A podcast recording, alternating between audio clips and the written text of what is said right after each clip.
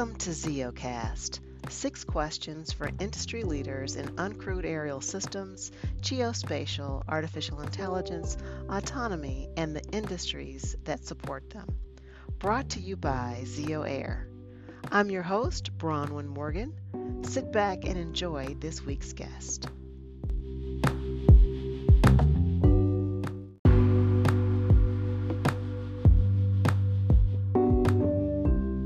Today on ZeoCast is Peter Schmidt. Peter is the co-founder and C O O of Transcend Air. He's an entrepreneur and an executive with startup turnaround and large enterprise experience. His aviation roles have included that of a drone test pilot, also president of Linear Air, Eclipse five hundred, operator, and Part one thirty-five online charter marketplace.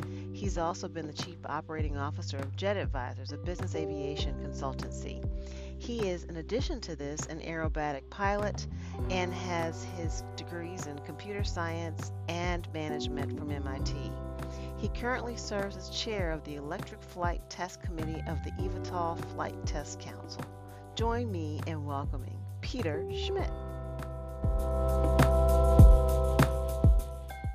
Peter Schmidt, thank you so much for joining us on ZeoCast. I've been wanting to have you on for a while. Oh, I'm so excited about this.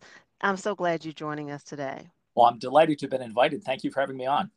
Absolutely. You are working on some amazing technology uh, as it relates to uh, advanced aerial mobility, and we just really want to jump into that and hear what you're thinking about the future. But tell us about your background in V TOL and advanced air, air mobility and how that's led to entrepreneurship and aviation technology and all these really cool applied applications you're working on.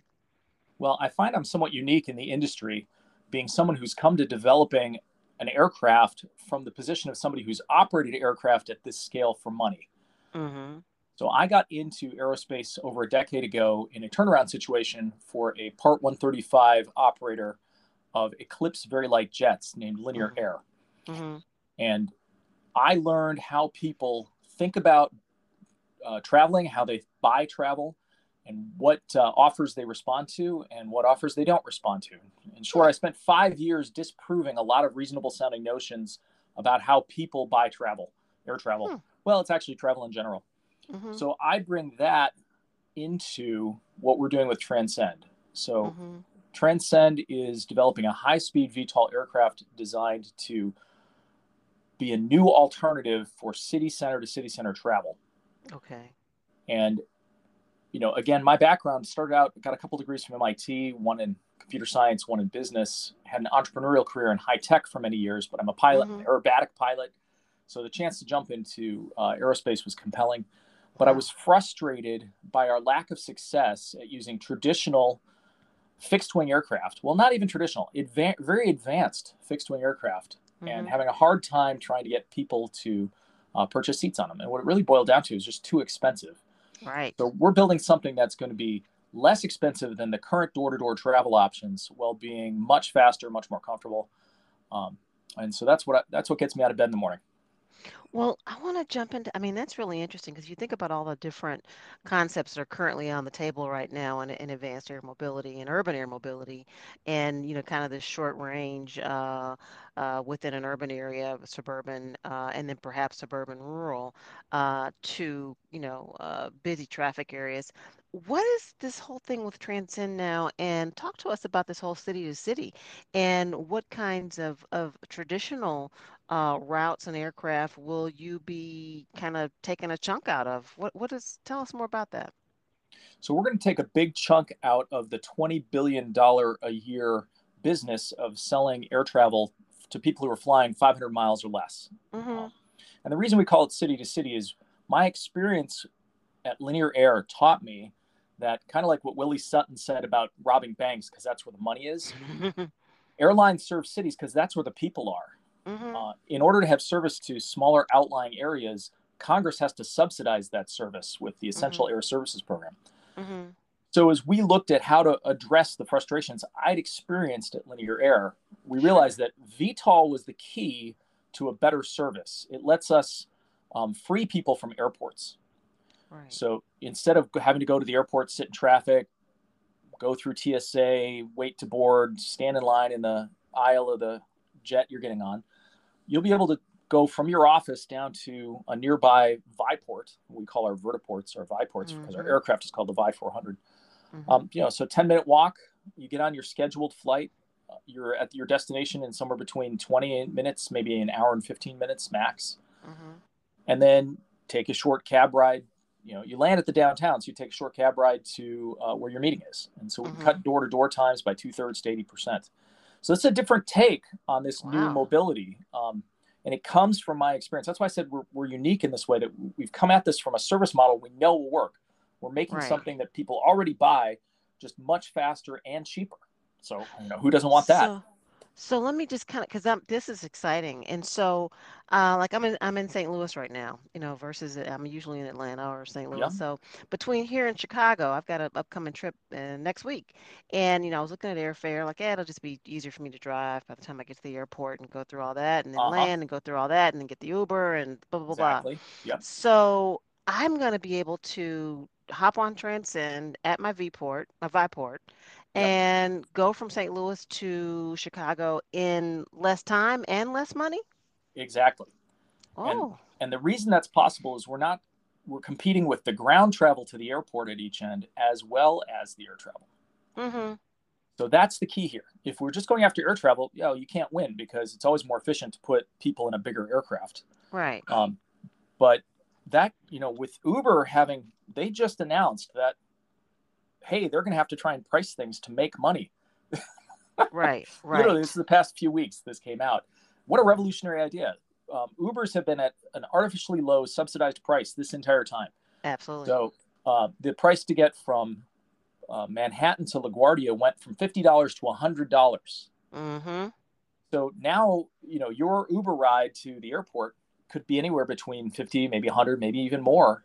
And mm-hmm. the same is true, especially on the Chicago side. Mm-hmm. And your meanwhile, your airline ticket might just be one hundred twenty bucks. Right. The whole thing is going to be over three hundred dollars. Well, we right. can serve that Saint Louis to Chicago leg for just about three hundred dollars.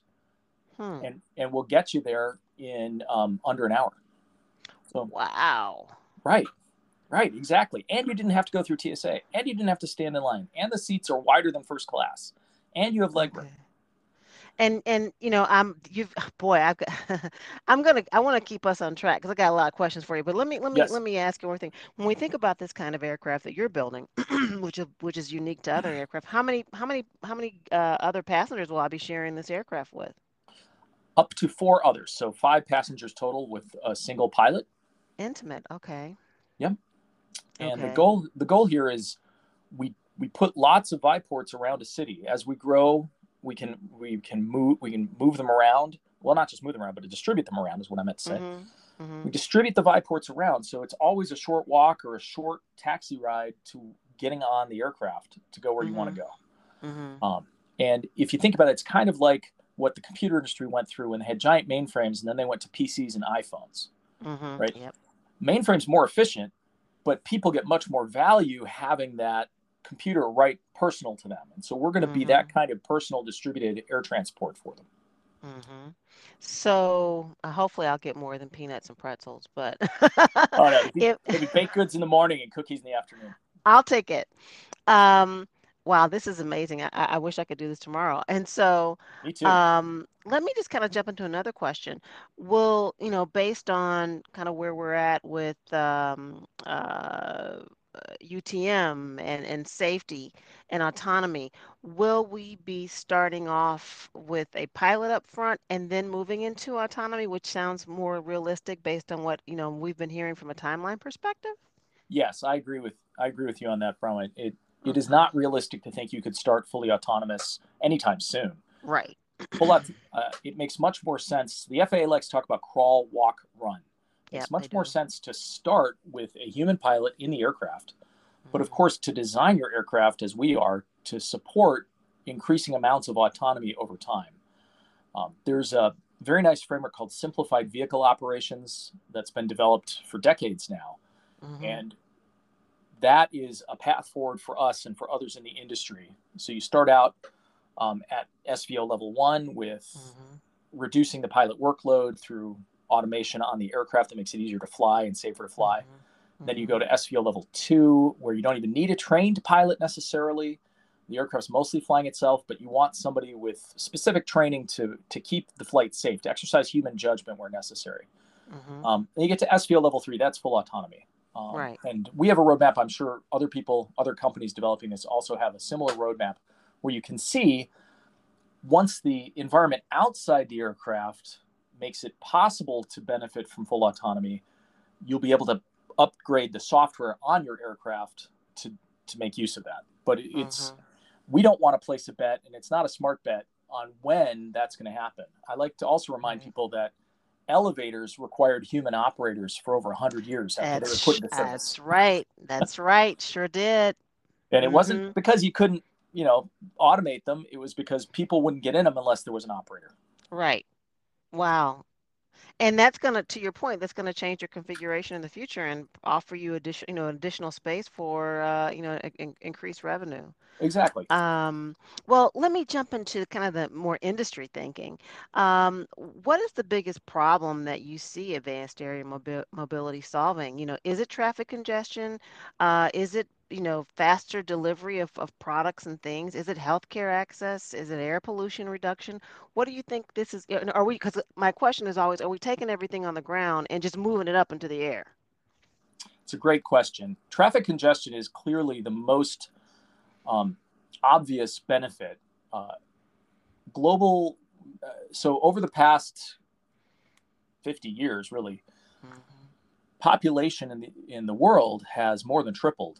And the bulk of that growth has happened in large cities. Mm-hmm. In fact, they now, urban planners now talk about mega city regions. Mm-hmm. Well, those mega city regions emerged, uh, you know, maybe twenty-five years ago in a big way, but they're getting more and more congested. Yeah. And so advanced air mobility of all stripes provides a relief valve for that congestion to enable mm-hmm. population growth to continue and economic growth to continue, without mm-hmm. being choked by the limits of terrestrial transport networks. So mm-hmm. that's the most obvious uh, benefit, I think. Um, some of the other ones are much more speculative. I mean, if, if you want to improve healthcare access, that's not going to happen without some sort of coordinated government action to make that happen. Right. Um, as we see with essential air services, the only reason, you know, Syracuse, New York, Um, or College Station, Texas, has scheduled airline services because Congress is subsidizing that. Mm-hmm. Um, people won't pay the full cost of an air operator uh, to get the air, you know, to get the aircraft to and fro. The, the seat price gets too high because you can't fill enough of them all the time. Right. Um, and air pollution reduction. Um, I mean, it's worth noting that even battery-powered aircraft have to be charged off of polluting infrastructure right now. Right. You know, forty percent of electricity generated in the U S is coal-fired power plants. So forty percent mm-hmm. of your electric car, your electric aircraft's uh, power is coming from smokestacks at the moment. Mm-hmm. Uh, mm-hmm. You know, that's improving sure. over time. Right. So, um, you know, air pollution reduction is, um, it'll come in time, but that's that's way further out there. All right. Okay. Well, that makes that that makes a lot of sense. This is this is all of this is a step Uh, process and innovation, um, and, and there's so many feeders into, you know, how this all works. Um, and so, you know, based on that, what applications do you think will be first to market when we think about, um, you know, larger V TOLs and cargo delivery and, and such? What do you, or is it passenger, or is it, or is it, you know, emergency uh, operations? What do you think is going to be first to market, and, and why? Yeah, it's it's interesting. So there's first to market, and then there's sustaining in the market because it's profitable. Mm. Um, so let's talk package delivery, because that's mm. an easy, you know, it's an eye-catching application people can imagine wanting. Mm-hmm. But last mile package delivery turns out to be incredibly challenging because of limitations uh, with small uh, V TOL aircraft, drones, uh, their ability to cope with weather, their ability to cope. Not everybody lives in a suburb. Not everybody has a secured porch. Uh, not even that porches are that secure, given that there are porch pirates. But, mm-hmm. um, you know, if you live in an apartment building in the inner city, how is how is that uh, drone going to deliver your package to you? Mm-hmm. Right?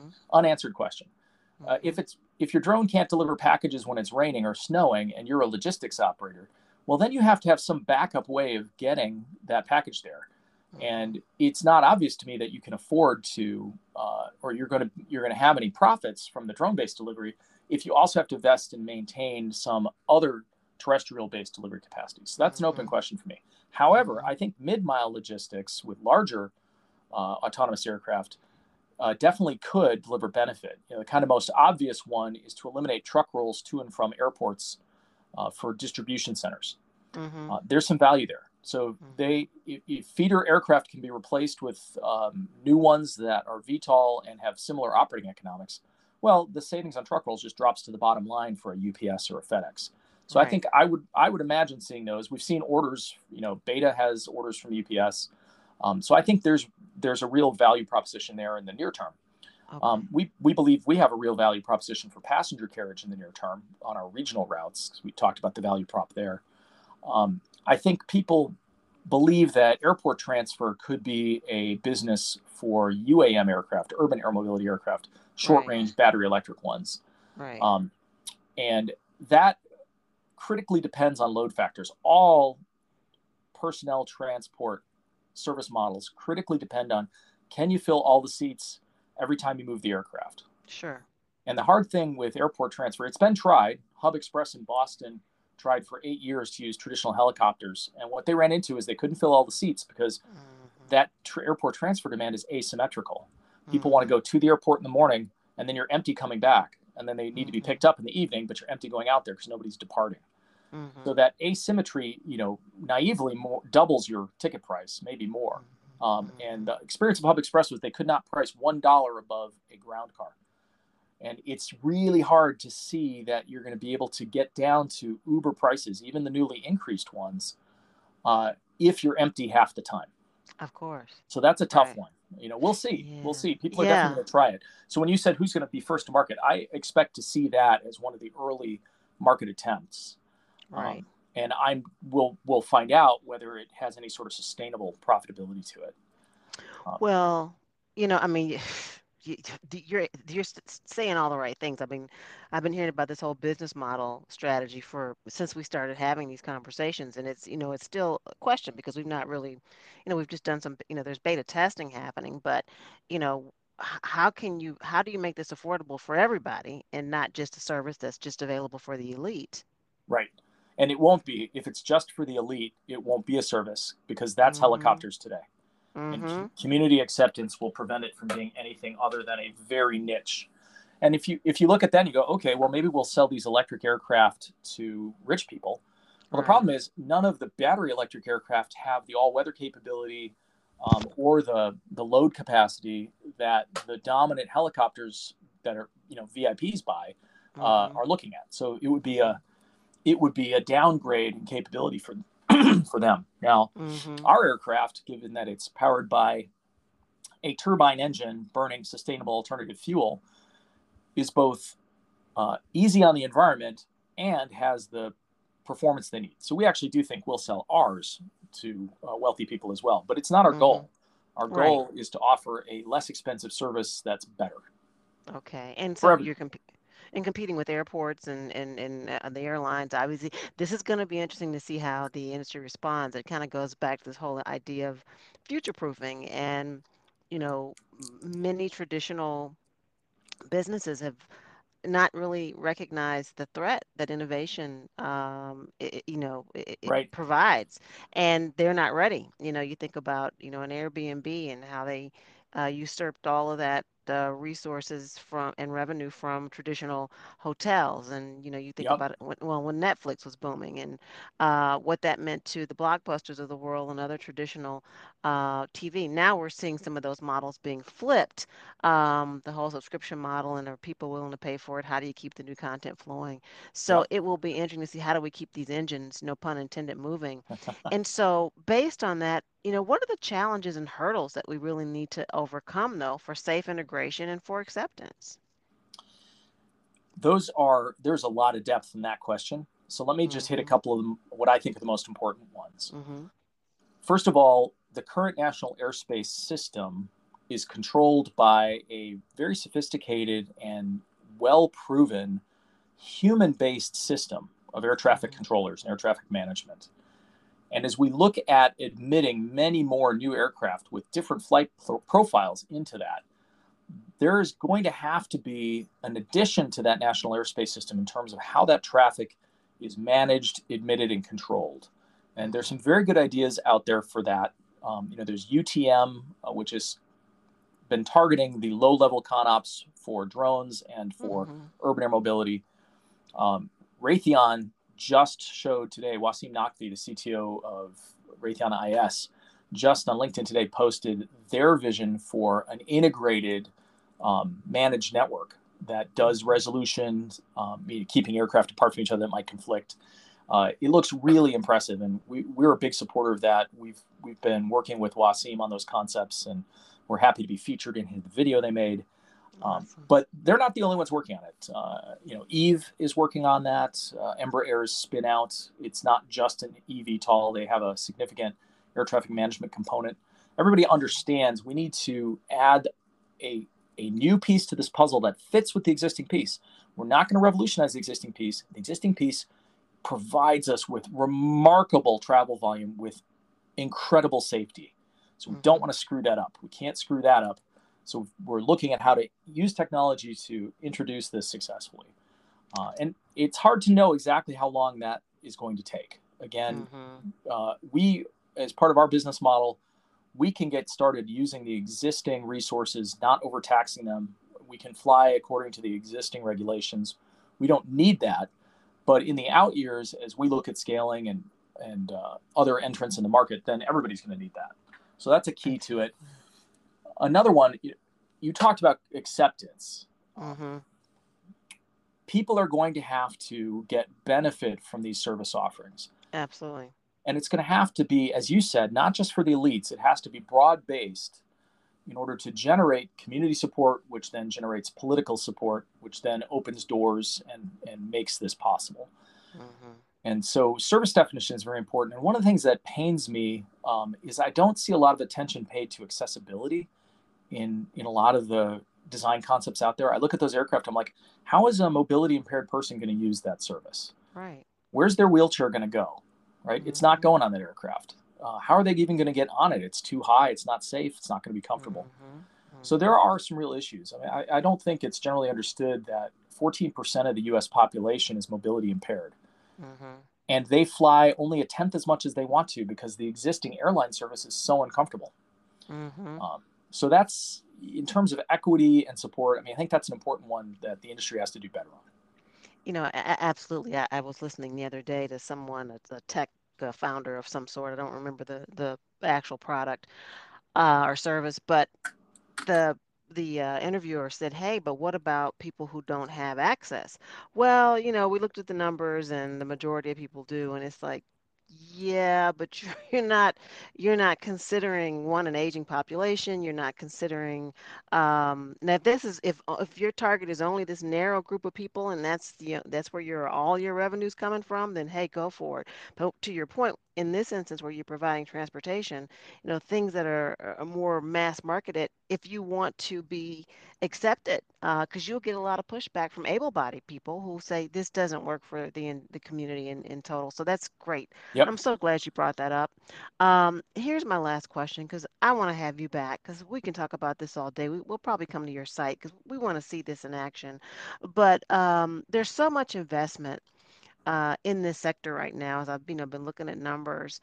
Um, how fast do you think this will accelerate uh, market execution? And, and where do you think we're, we're going to start seeing maybe some of these pop up first in, in terms of like, wow, this is now a real thing. Where, where do you think this is going to happen? Well, we're already seeing services being offered. Uh, if we think about the uh, uncrewed cargo delivery applications, there are mm-hmm. B V L O S operators out there already. Mm-hmm. And Uh, the B V L O S A R C report, as voluminous as it is, I think is pretty well researched, well thought through. I, I really didn't have any fundamental issues with it. Um, right.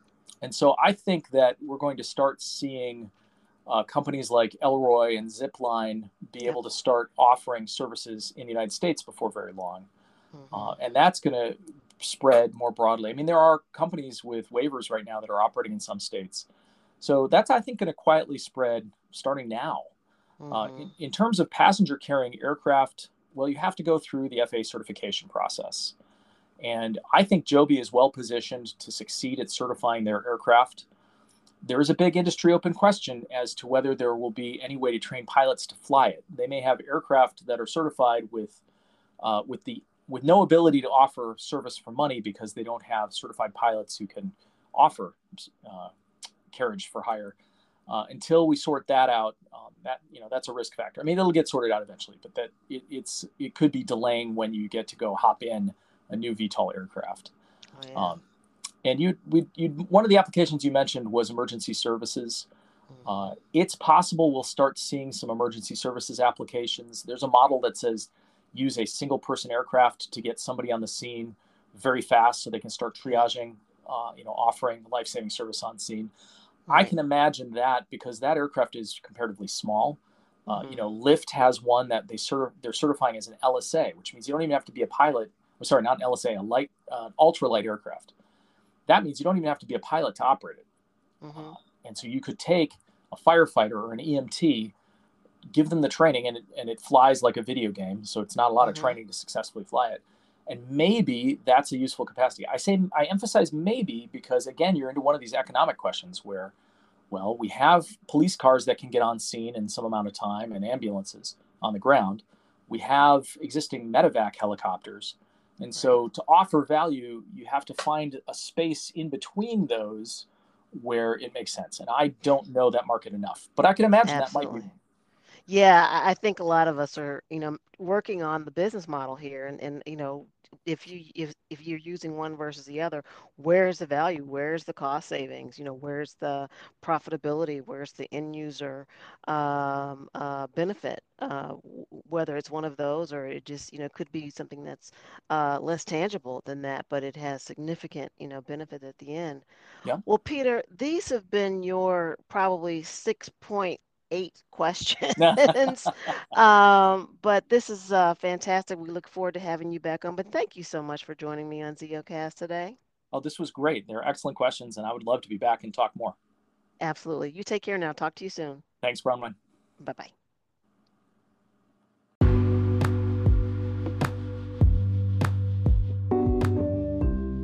ZeoCast is a podcast dedicated to all things uncrewed, geospatial, A I, and autonomous. Only six questions per guest, so you get the essence of their wisdom. Brought to you by Zeo Air, an outsourced A I-based drone services, data analytics, and autonomous platform for critical infrastructure, civil infrastructure, catastrophe and disaster, and climate observation. Visit us at w w w dot zeo air dot com.